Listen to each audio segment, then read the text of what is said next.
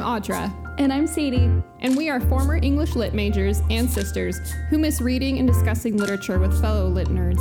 And we created this podcast to discuss literature fueled by libations. So pick your poison and join us each week to discuss all the queries and views unearthed in great books. And support your local bookstore.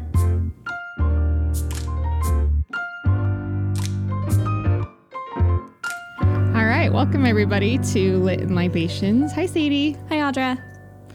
Uh, so I'm really excited to finish our discussion on Persepolis uh, 2, The Story of a Return by Marjane Satrapi. Did you like the the second? I loved it. I, I liked it better, actually. I did too. I did too.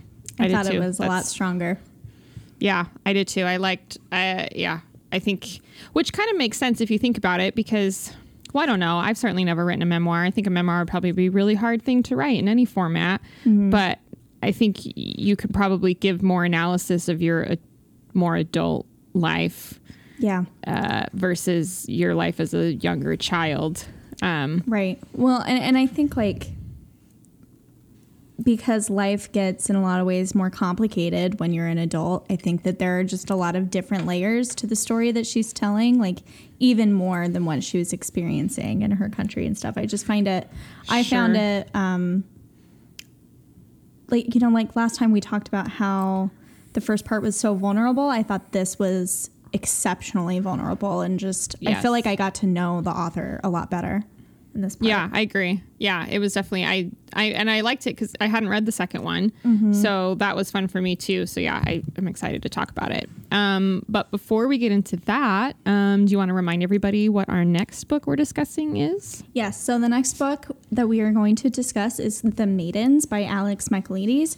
Um, the previous book that he did, I think he has one other published novel. The- silent the silent patient. yeah, which is a pretty well known, I believe.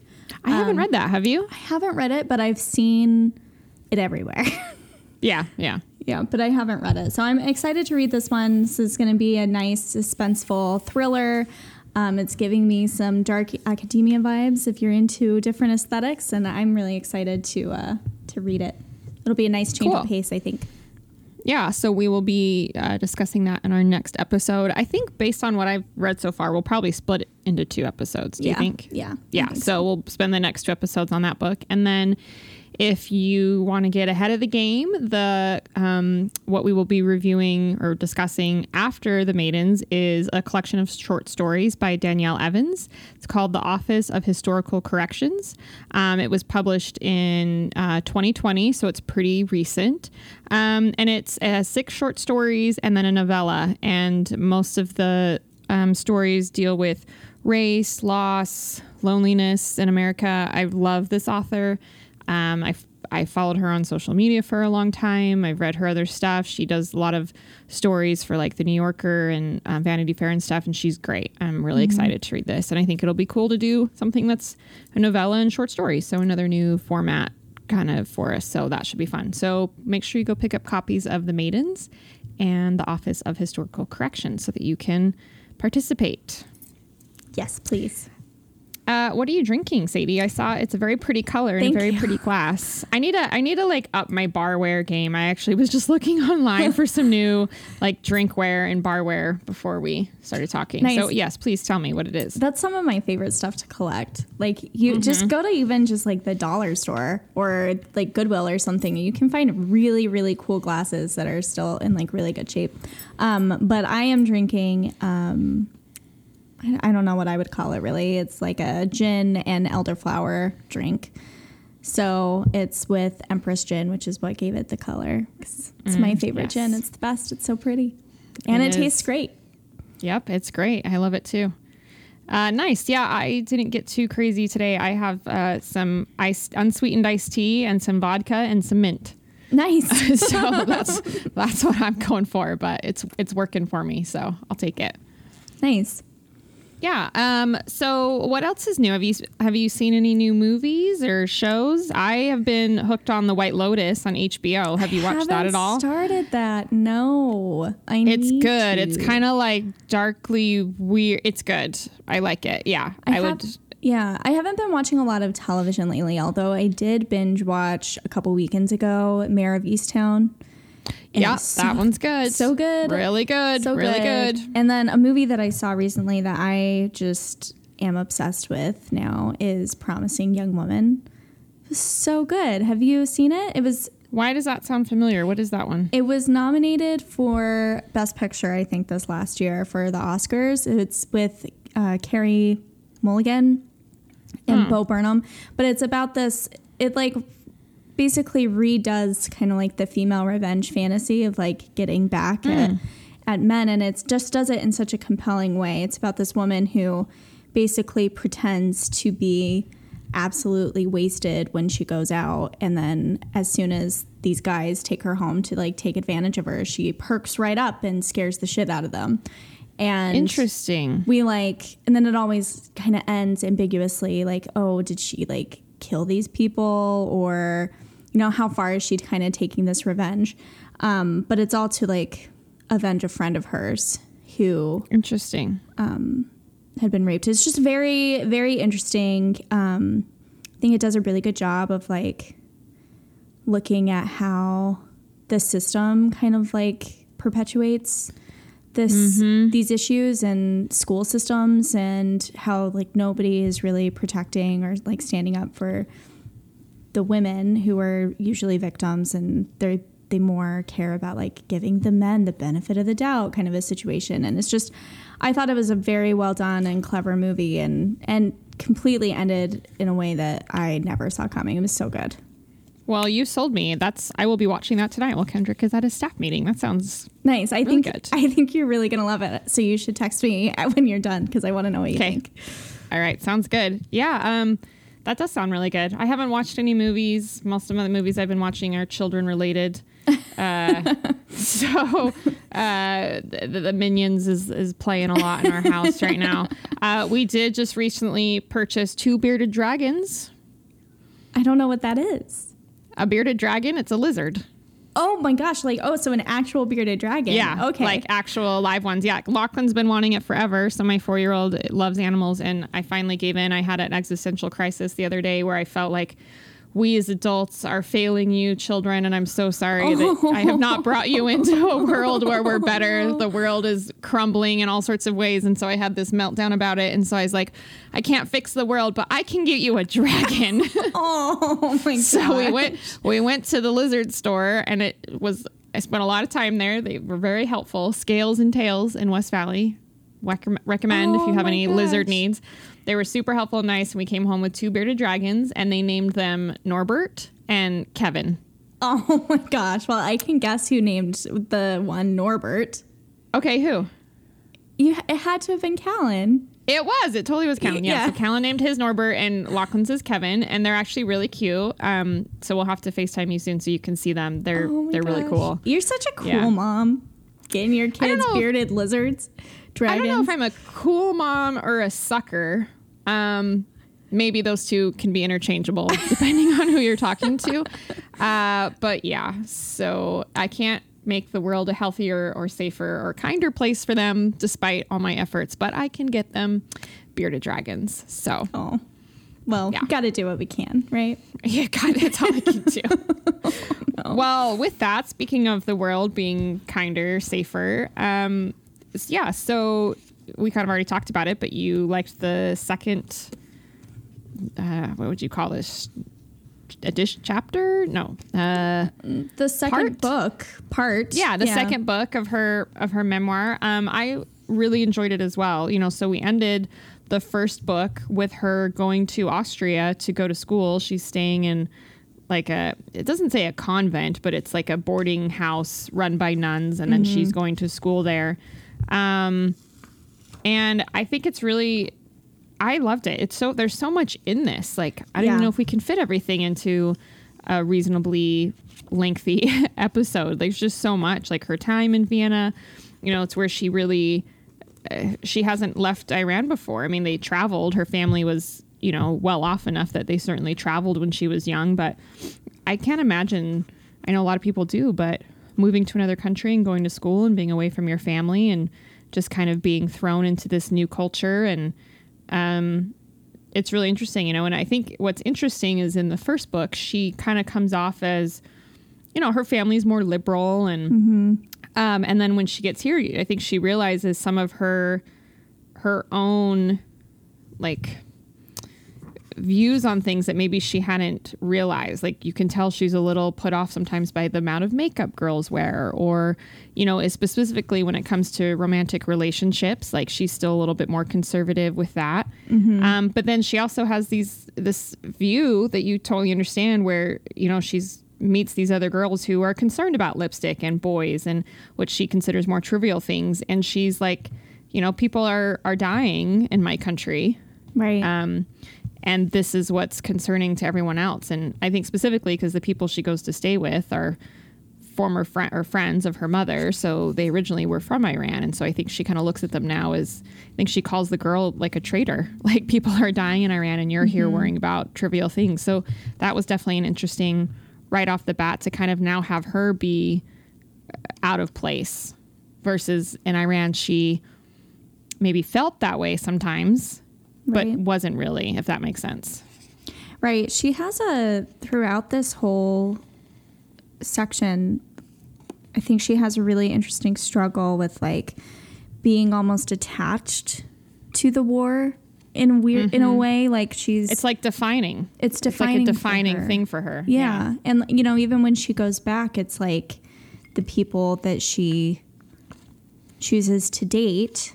Um, it's like she's trying to find the people who are thinking about it in that way, and she's almost like try- makes up for lost time. It's it's interesting because she, you know, when she first gets to Vienna, I think that she kind of gives the people around her a hard time for not paying attention.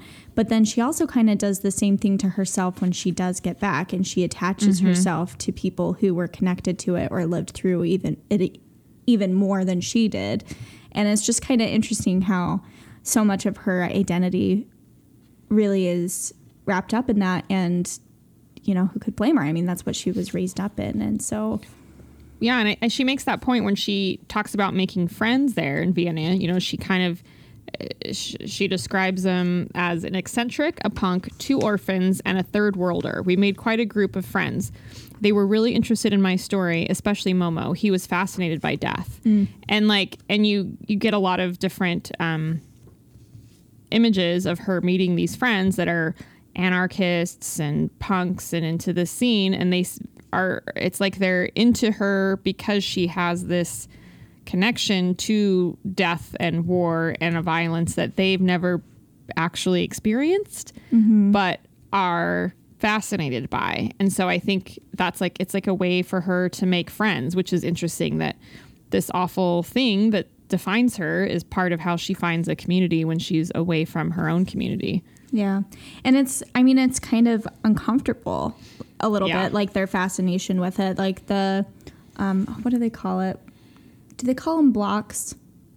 Like, how do they, what, what's the term for the, the different pictures? Oh my gosh. I know there is one. We'll just say that blocks. Okay. We'll say that. That's Um, our term for it. okay. In the block where, um, you know, he is it Momo? Which I don't know. Momo. He's he's the the anarchist. Yeah, uh, he's the one who says you've already seen a lot of dead people, and she says um a few, and he says cool. Like that's so. like it's not it's cool. It's a weird response. There's a weird fascination with it that I think that you know they're it, i don't know they just are an interesting group of people because it, they i think are trying to be aware of all the things which is good but in a way because they're so disassociated from it like it turns into this weird like not fetishization but like fascination in a way that comes off Yeah. sometimes i think as disrespectful but at least they're interested in hearing about her life right rather than like Right. saying she's buzzkill or something Yeah. Yeah. Uh, and I, I think it's interesting because that's kind of when she starts looking into, like, she starts reading about Marx and communism and anarchism. And it's interesting, you know, th- she she does all this reading and studying. And then I think that there's an interesting contrast with what she actually lives and you know versus what comes out of the books. And i think she makes some really nice points about people who have some viewpoints based on purely just reading about it. It's purely academic versus what have what have you actually lived? Um, and i and i think that's kind of a theme throughout this whole memoir is you know, there's so much in here about theology and ideology and versus what's reality. Mm-hmm. And she does, I think, a really good job of putting herself out there in vulnerable positions of, hey, yeah, I I think this and I know it all. Oh shit, no, I don't. And I think she is great about putting that out there and that consistently happens throughout the novel. Like I think she thinks she has it all figured out and then realizes she doesn't at all. And that's the reality. Mm-hmm. Versus these this group of people that she is friends with that think they know everything because they've read about it all in books, but they haven't actually experienced that much in life. And I think that that's such a great point of a memoir itself is just I mean, that's all we're doing is constantly learning and you looking back on your life and seeing what you knew and what you didn't know and what you thought you knew and and your parents and you know what they thought was mm-hmm. correct. I think she has great interactions with her parents in this section and kind of sees sees them as individual people, not just her parents, which is always an interesting thing to go through mm-hmm. as, you know, a child and then a young adult when you start seeing your parents as people and it can be good and it can be bad. Um, but yeah, I love how vulnerable she puts herself about her her own ignorance and her own naivete, despite the fact that more so than most people, she's lived a very um, she's lived a really hard, challenging life. She's definitely not what I would consider naive, but she still points out that those aspects of herself. Right.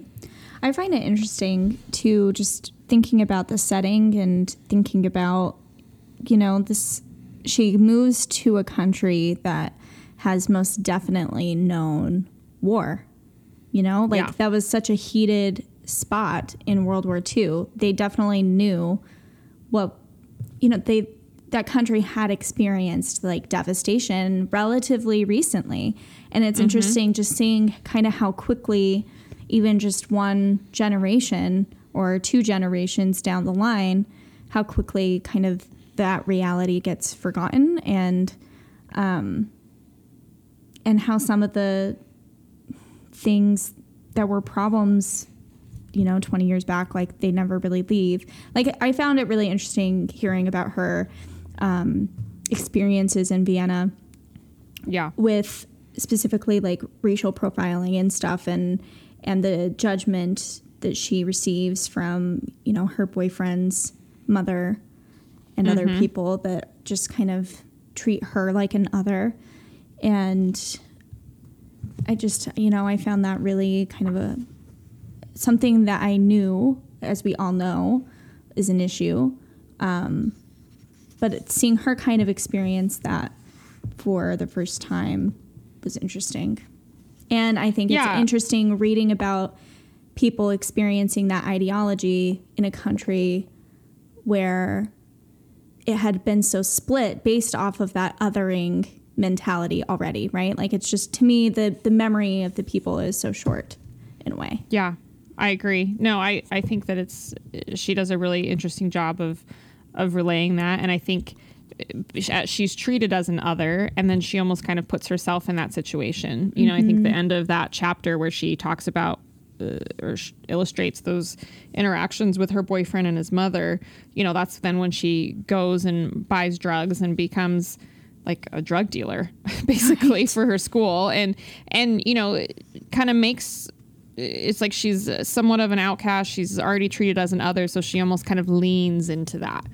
Um, and I just think that's an interesting route that that she goes. And it's and I love how open she is about all the things that aren't even that the negative parts of herself or th- things you can tell that she's not necessarily proud of but she's just so open and vulnerable and mm-hmm. you know raw with everything. It's it's so compelling. Um you know and i love i mean she gets kicked out for i have to find what she says. So she eventually gets kicked out of her school um because of what she says to the nuns. I've got to find it. She's oh it's so funny she's got quite a she's got quite a mouth on her. Let's see. I'll have to find it. But um, yeah, she's. I think the things that she doesn't shy away from any aspect of her life or her personality or even her looks that maybe aren't that pretty to look at, if that makes sense. Mm-hmm. And she does a really good job, I think, of of illustrating that. What does she say to the nuns? Well, and I think she brings. eh, Speaking of with the nuns, like she gets kicked out of the school, and she makes the point that in every religion you find the same extremists. Yeah. Which I love that she puts in there because so very very true, and I think especially with her being from Iran, and most Western views on Iran and on you know the Muslim religion, we've kind of painted it all as it's all extremist, and I think she makes a good teeny small little point in here that you find it in everything. I mean, just if you review her Right. time with the nuns at the school, like it's Well, and like she makes some really subtle little good points. and the things that she has an issue with them are like are so tiny. They're so ridiculous. Like the the scene that we're talking about is when she is hungry, so she makes herself spaghetti and she goes down to Oh, watch yeah. TV and she's eating it out of the pot. And then the nun like calls her like gluttonous or something, and she says, Well, she says, "What kind of manners are these?" I found it, and she Yeah. says, "It's true what they say about Iranians. They have no education." And then she says back to the nun, "It's true what they say about you too. You were all prostitutes before com- becoming nuns." And then that's when she gets kicked out. right. and such a silly thing to to get in trouble for, right? Is just eating spaghetti out of the pot, you know, and like not having Yeah. manners or education. Like that's what they're getting hung up on. Um, and then how upset they get with her that they kick her out, you know, even though she's alone and in a country that she doesn't really know anybody. She has like one family friend that she doesn't have good experiences with anyway when she first moves there. And it's, it's yeah, I just loved that part. I love her. She's so fiery, and in so many ways, I think she's her own worst enemy with that. She's very impulsive with Yes. what she does. But then when she says stuff like that, like you can't help but be proud of her because that's part of what, like who she is, and she won't. Even though she's been through all of this stuff, it's so fun to see her still have that, and Yeah. you know, not let that like fire in her be squashed. And like that happens again when she's in Iran again and she's in college mm-hmm. and she stands up and she, you know, she refuses to lie or act like she's more pious than she is. And she'll, yeah she she she's so interesting like she is so fiery she i mean she'll say things like that and then you know after she gets kicked out of the school she goes to stay with her friend who's having sex with her boyfriend and when her mom goes out of town they have a party and she talks about how this is not a party she was necessarily comfortable at. She mm-hmm. said in iran at parties everyone would dance and eat. In vienna people preferred to lie around and smoke. And then i was turned off by all these public displays of affection. What do you expect? They come from a traditionalist country. And and then is there at home while her friend and her boyfriend you know are having sex together and she's very uncomfortable by being around them when they're not very clothed and like you know it's just interesting that she goes back and forth in this. And I, I mean and that's what you do when you're growing up and she's trying to figure out who she is. She talks she has all these great images of cutting her hair and adding makeup and you know what does she decide to look like? Who who who is she? You know and i think she tries to figure that out by by dressing different ways which i think we've all we can all relate to. Um but then and then she ends up living in vienna like she's homeless in vienna. Like so sad. so sad. Yeah so she you know can't stay there anymore. She then she finds she's is it, when does it that she becomes I'm trying to remember the the timeline. But Um, i think it's before her mom comes to visit her isn't it? Or is it after? It's after. that's right her mom comes to visit her and she's she's found a place to live with a bunch of um, gay men which is already like it's hard for her mom to swallow but then she says and she finds one of them te- her mom teaching one of her housemates how to say i love you in persian. So so i love her interactions with her parents in this um, in this book because it is it's that part of that them becoming adults and you getting to see these adult interactions that she has. They're really i feel like some really touching moments like especially when um, her mom comes to visit her when she's in austria and then when she moves back to iran and i can't remember where it is in the book but she just there's these lovely blocks where she just basically gets all this information downloaded to her from her parents about what has been going on Right. when she's been gone and it it's a lot of information in just a few pages and I really liked those scenes.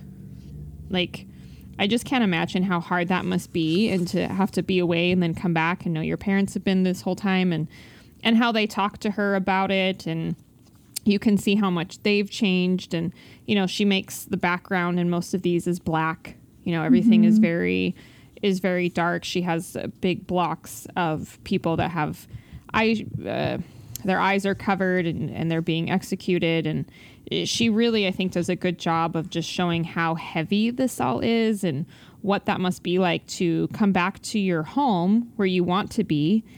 And on one hand you're you're happy there. It's it's your home. It's your family. It's your language. You know little things like how disgusting the tea was in mm. vienna to them versus how great the tea is here. You know like there's nothing like iranian tea. And and then she has to have all this information downloaded to her about just all the atrocities that are going on and how hard things still are you know it's like she talks about going to the airport when she comes home and having to put the veil back on and Right. like it's just it's crazy these two worlds that she seems to always be living in Yeah, and she seems to feel like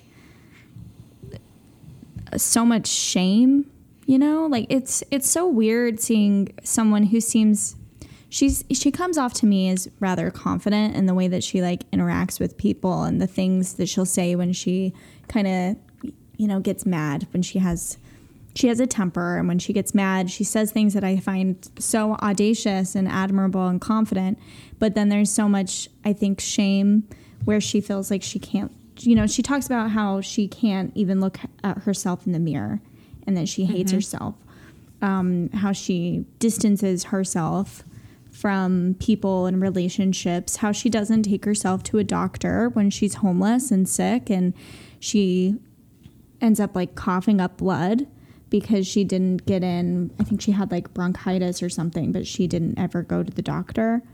yeah And so, um, it, it's just interesting and I think complicated to see when she kind of like lets this shame and self hatred kind of get the best of her versus, you know, what brings her out of that and what gives her that confidence back. And, um, and you know, she get, seems to get it when she's back in Iran even though she's going through so many other things and is kind of like put back in this world where she is surrounded by very conservative people and in a more dangerous situation but you know even back when she gets even when she gets back to Iran she still goes through these bouts of depression that are, are really sad to watch kept- she attempts suicide. You know, she mm-hmm. talks about how she's in this this deep funk because she thinks that when she came back to Iran, everything would be fine.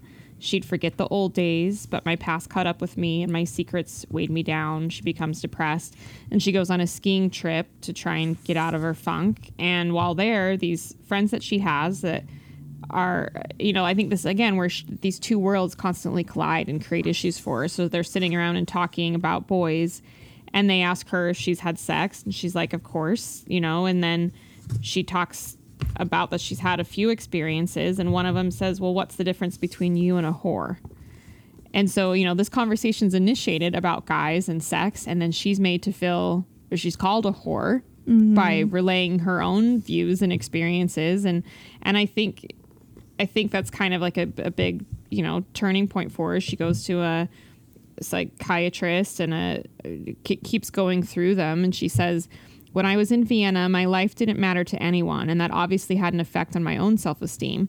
I was reduced to nothing. I thought that in coming back to Iran, this would change, but it doesn't." Because it's not, I think, sh- you know, sh- like a lot of us, if we just change our situation, if we just change external things, how we feel inside is going to change and that's not true.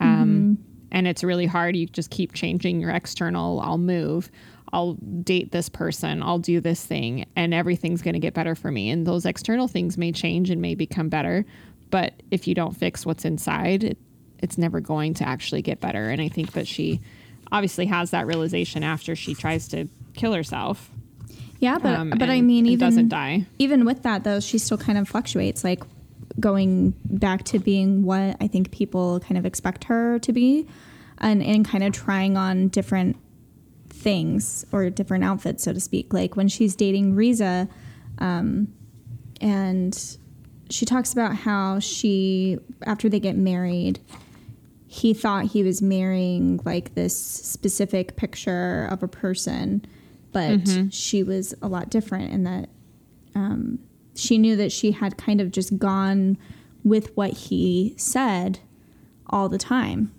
because she yeah, wanted to make him happy or she wanted to fit in in this role in a way even though in reality that's not what she wanted but it was kind of her only option for them as as a couple in Iran at this time, like they couldn't really know if they were going to be right for each other without having that lived experience together. But in Iran, you have to get married in order to do that, and it's wild. Yeah, and she does such a great job. Like I hadn't even really thought of that before. It's like they can't really date. They can't really have what we would consider normal interactions when you're like just even just courting someone, just even taking sex out of the equation. It, yeah. it, doesn't even have anything to do about that. It's not even about, well, she can't have sex with him, so she doesn't know if they're like, they can't really ever be alone together. Right.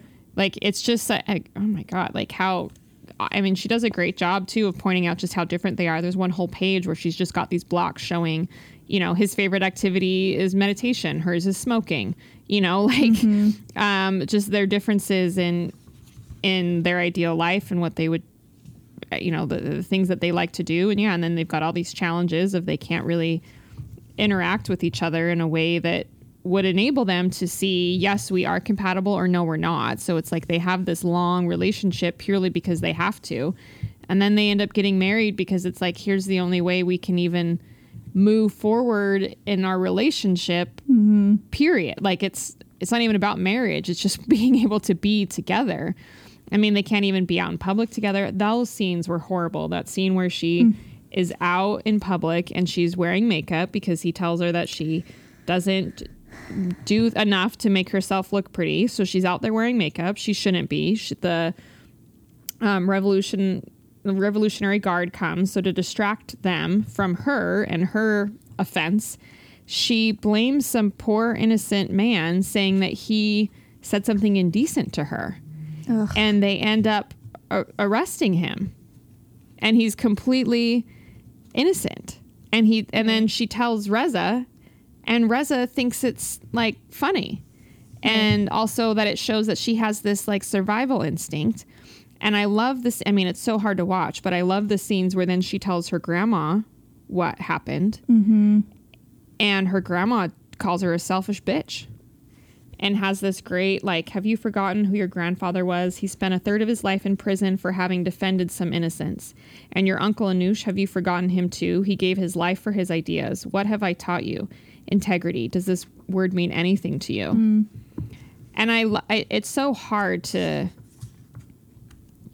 view this and to read this part of it because you can tell she feels that she has a deep connection to her family and her in her homeland and doesn't want this world that it currently is where she can be arrested for wearing makeup or for some man can be killed for the but then to survive in it almost takes advantage of it.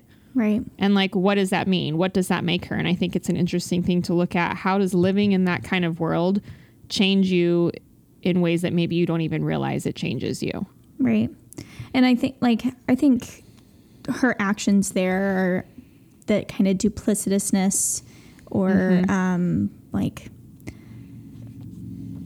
I don't know, just selfish, selfish selfishness. selfishness. You know, I think that that is stuff that she's criticized other people in this book for already, and I think it, this is just a point of showing that she is not exempt from participating in the, mm-hmm. in this kind of culture and for forgetting her values and forgetting what's important to her even if it's a momentary lapse because we know that she does care about it but she's also human and you know and also I think that there's something to be said with the fact that um, you know I don't think Reza is a, a bad man by any means but there's I think in that moment it's a good moment of showing maybe their incompatibilities and how Sometimes I think she has a tendency of surrounding herself by people who like don't help her be better and Yes. um, be a better person. And, and then how lucky is she that she has,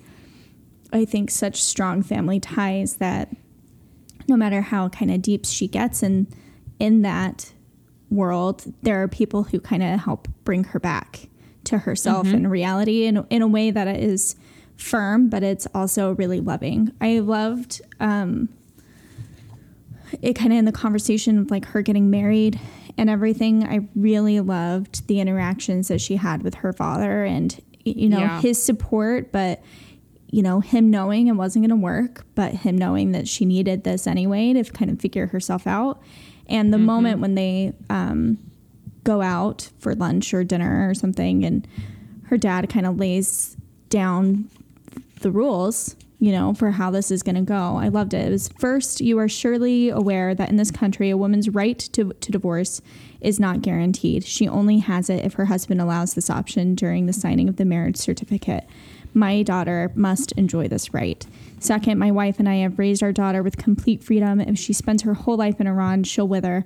I'm therefore asking the both of you to leave to continue your studies in Europe after your diploma. You will have my financial support. Third, live together as long as you feel truly happy. Life is too short to be lived badly.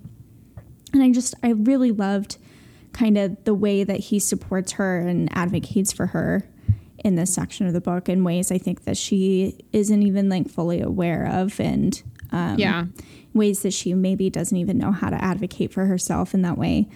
And I just, I think that her family and is- society wouldn't her society wouldn't advocate for her so it's Right. just it's so touching and special that her father will and and is concerned about her and her welfare as an individual Mm-hmm. not just as his daughter and and how selfless that is too for him to say you know leave even if like we don't get to see you all the time um, you need to get out and it just shows such a high regard for her and and her potential and um, his love for her as a person versus you know his you know I, I wouldn't say selfish is the right word but like his desire also as a parent to be close to his daughter right you know, physically. Like they give up a lot of years just Yeah. to try to protect her. And um, I think that she does a good job acknowledging that in in really subtle ways without saying outrightly that she like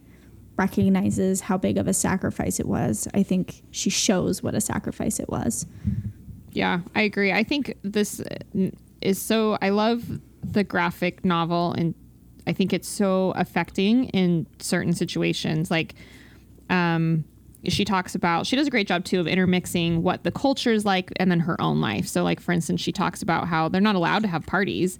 But they do. They have these secret lives as a way to be, you know, uh, as a way to revolt. Um, and she talks about, you know, they'll they partied almost every almost every night, you know, but then there's always the, the patrols and they'll break up the parties, people will get arrested, you know, some of them will not be released, some of them you can get paid, you know, your their parents pay for them to be released. And she says until the next time to be able to party, um, you had to have means. So also to be able to live this way, to be able to revolt, you also had to be of a certain like financial group that could afford this. And then after this, she then she says, and then one night, and then there's just blocks, and there's not any dialogue in it. And this is where they're at a party, and the Revolutionary Guard sees they're at a party, and they're coming to disrupt it. So people are running and they're dumping alcohol, and then some people try to escape, and the guards chase them. And it's one of I can't remember her friend's name. Um, I think it, I think it's Tarj.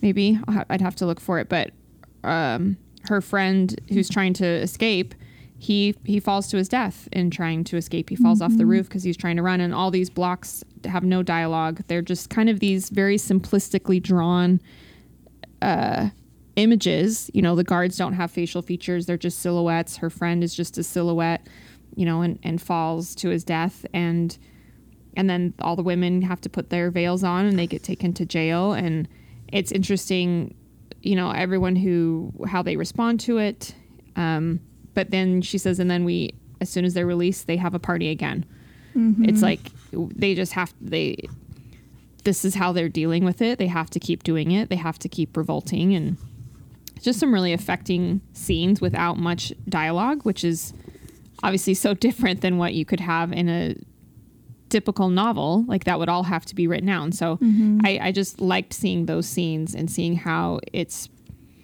how by using this format it can be so arresting. Yeah, I agree.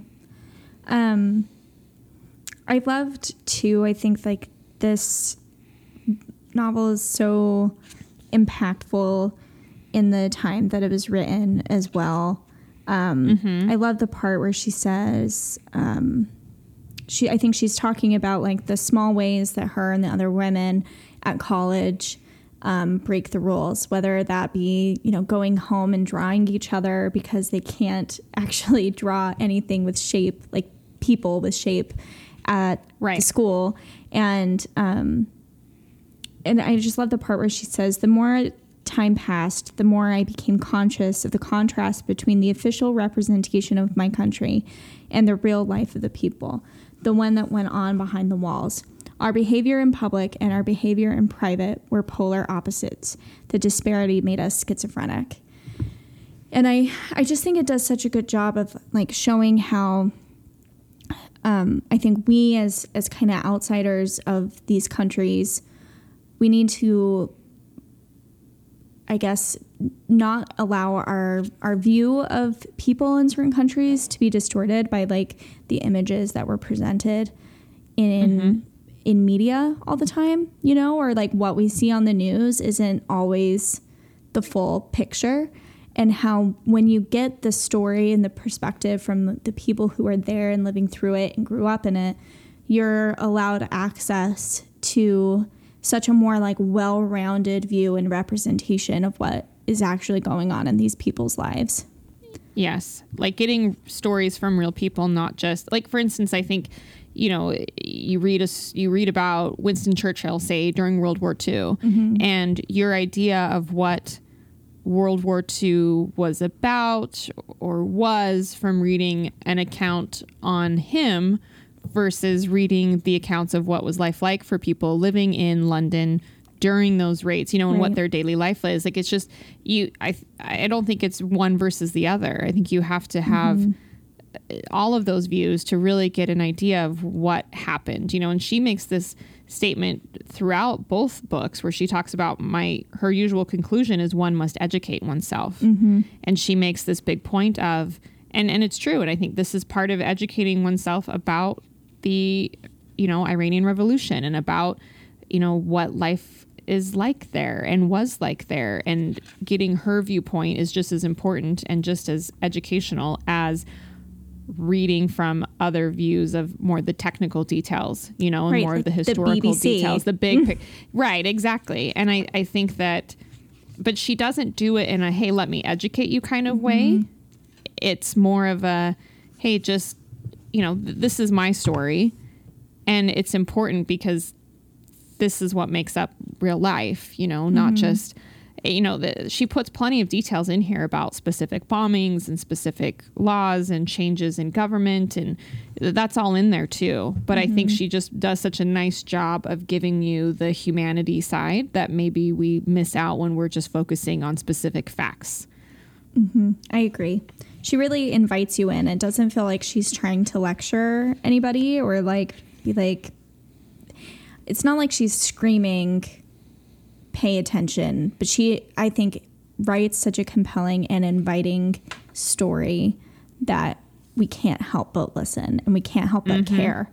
And I love especially like the way that she ended the novel I found to be really beautiful because I think kind of between the two books um, her relationship to her parents, but like also her grandmother. I love how both of the books end really with this really close kind of important moment between her and her grandmother and and I think Yeah. she shows kind of the um the things that people leave behind that they sacrifice when they leave for another country. I think a lot of people um who are not maybe directly experienced with what like an immigrant's life is like. You know, I think a lot of Yes. people have cause to think that everything about immigrating is like they're coming to take advantage of all these wonderful things. I think a lot of people do think like that, but you forget like how much sacrifice goes into it when you don't have direct experience with it. And I love that she shows and how many wounds it creates. Yeah, she shows the yeah. wounds that she endures as a result of leaving her homeland, even though she knows that's, I mean, she does it twice. You know, she Mm-hmm. leaves to go to Vienna for school, and that's where we start off on this one. And then at the end, she leaves again and she goes to, to Paris. And that's where she still lives to this day. And, Mm-hmm. and what she's left behind and the wounds she endures in order to have not just a better life for herself, but I think it's a way of, of trying generationally Mm-hmm. to continue to find betterment and happiness and safety and security. I think she makes a really good point of the individual and the collective and, and how you know, I think that's a, a, a view for her. And I think sometimes we get so insular and just think about ourselves, but we don't realize that so many people who are enduring, you know, hardship, they're they're not just thinking about themselves when they're trying to escape. They're really thinking about a collective and generation and their progeny and their parent you know like they're mm-hmm. because she's she's thinking about her parents. Her parents have sacrificed so much for her. Mm-hmm. They will always stay there but they want a better life for her. She's giving them in a sense a better life by her you know by getting out.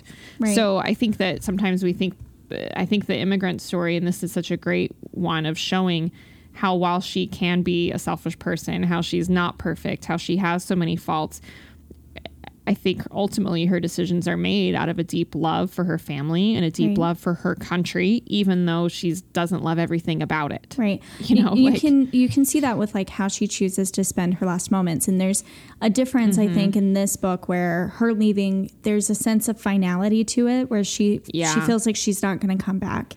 She says mm-hmm. between June and September of 1994, the date my definitive part departure, I spent every morning wandering in the mountains of Tehran where I memorized every corner. I went on a trip with my grandma to the shore of the Caspian Sea where I filled my lungs with that very special air, that air that doesn't exist anywhere else. I went to my grandfather's tomb where I promised him that he would be proud of me. I also went behind the Evin prison where the body of my uncle Anush lay in an unmarked grave next to thousands of other cadavers. I gave him my word, word to try to remain as honest as possible. I also spent wonderful moments with my parents until September 9th, 1994, when, along with my grandma, they accompanied me to Mehrabad Airport. I had chosen this departure, but despite everything, I felt very sad. My father cried as usual, and my mother kept her head. This time, you're leaving for good. You are a free woman. The Iran of today is not for you. I forbid you to come back. Yes, Mom. The goodbyes were much less painful than 10 years before when I embarked for Austria. There was no longer a war. I was no longer a child. My mother didn't faint, and my grandmother was there, happily. Happily, because since the night of September 9th, 1994, I only saw her again once. During the Iranian New Year in March 1995, she died January 4th, 1996. Freedom had a price. I just found that the last two pages of panels to be panels, that's the word. Pa- Not blocks, panels. panels. Wow, Look at just that. You knew it the I whole time. It just Isn't that funny? um, but I just found these last two pages of panels just like it just so affecting and very emotional. very yeah and such a lovely ending to it Mm-hmm. there is such a nice finality to this i mean it's a memoir she's still alive but like it's it's such a nice finality to the story that she's chosen to tell Mm-hmm. and yeah I, I think it's just so well done and and it's a graphic i just love it i think it's Mm-hmm. it's so deep and affecting and moving and fun and you know it's so great with significantly less words than we are used to consuming and processing in a memoir and in literature. And it's not like it's this brightly drawn comic book.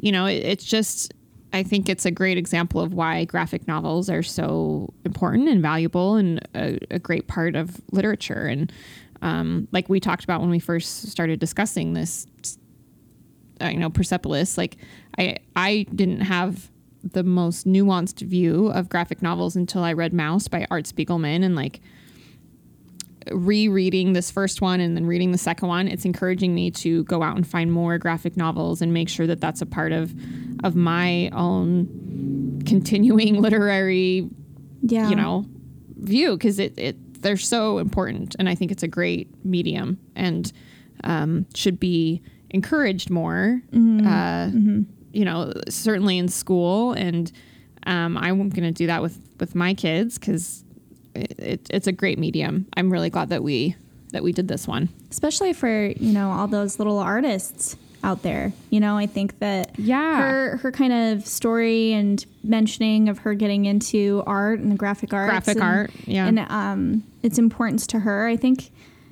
you know I, it's i find graphic novels so interesting because when you the panels aren't like you know they're cartoons really they're not like Picasso's D- exactly. Do you know what I mean? Like it's not. You don't have to necessarily like be quote unquote the best with your shapes and your shading and everything to tell a story and to tell something that's Mm-hmm. compelling. Like what matters is just the heart. I think that Yeah. you put into Yes. it, and um, Well said. I and I think, yeah, I just think that this is such a great example of like how you can you can put so much of like all your passions into one thing and create something unique and beautiful.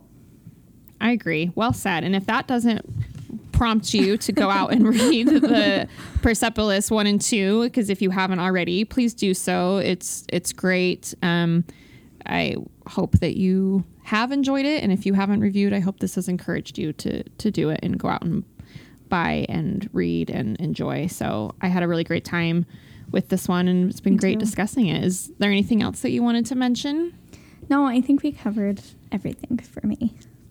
Yeah, me too. Well, I'm really looking forward to discussing our next book. Again, it's Maidens by, tell me the author again. Alex Michaelides. Okay, so that will be in our next episode, um, probably two episodes on that. And then The Office of Historical Corrections by Danielle Evans will be after that. That's a collection of six short stories and a novella. Um, so we're really trying to mix it up, keep it fresh. Yeah, and don't Luckily, there's plenty of great literature out there to do so. For sure. And don't forget, if you have a request, if you really want us to cover a Oh, certain yeah. thing, don't feel don't feel hesitant at all to reach out and and request that from us. We're happy to do that. Yeah, the one time we got that, Oscar Wilde, I mean, that was great. It was so, fun. Yeah. All right. Well, thanks everybody. We appreciate you listening and we will talk at you next time. Bye. Bye.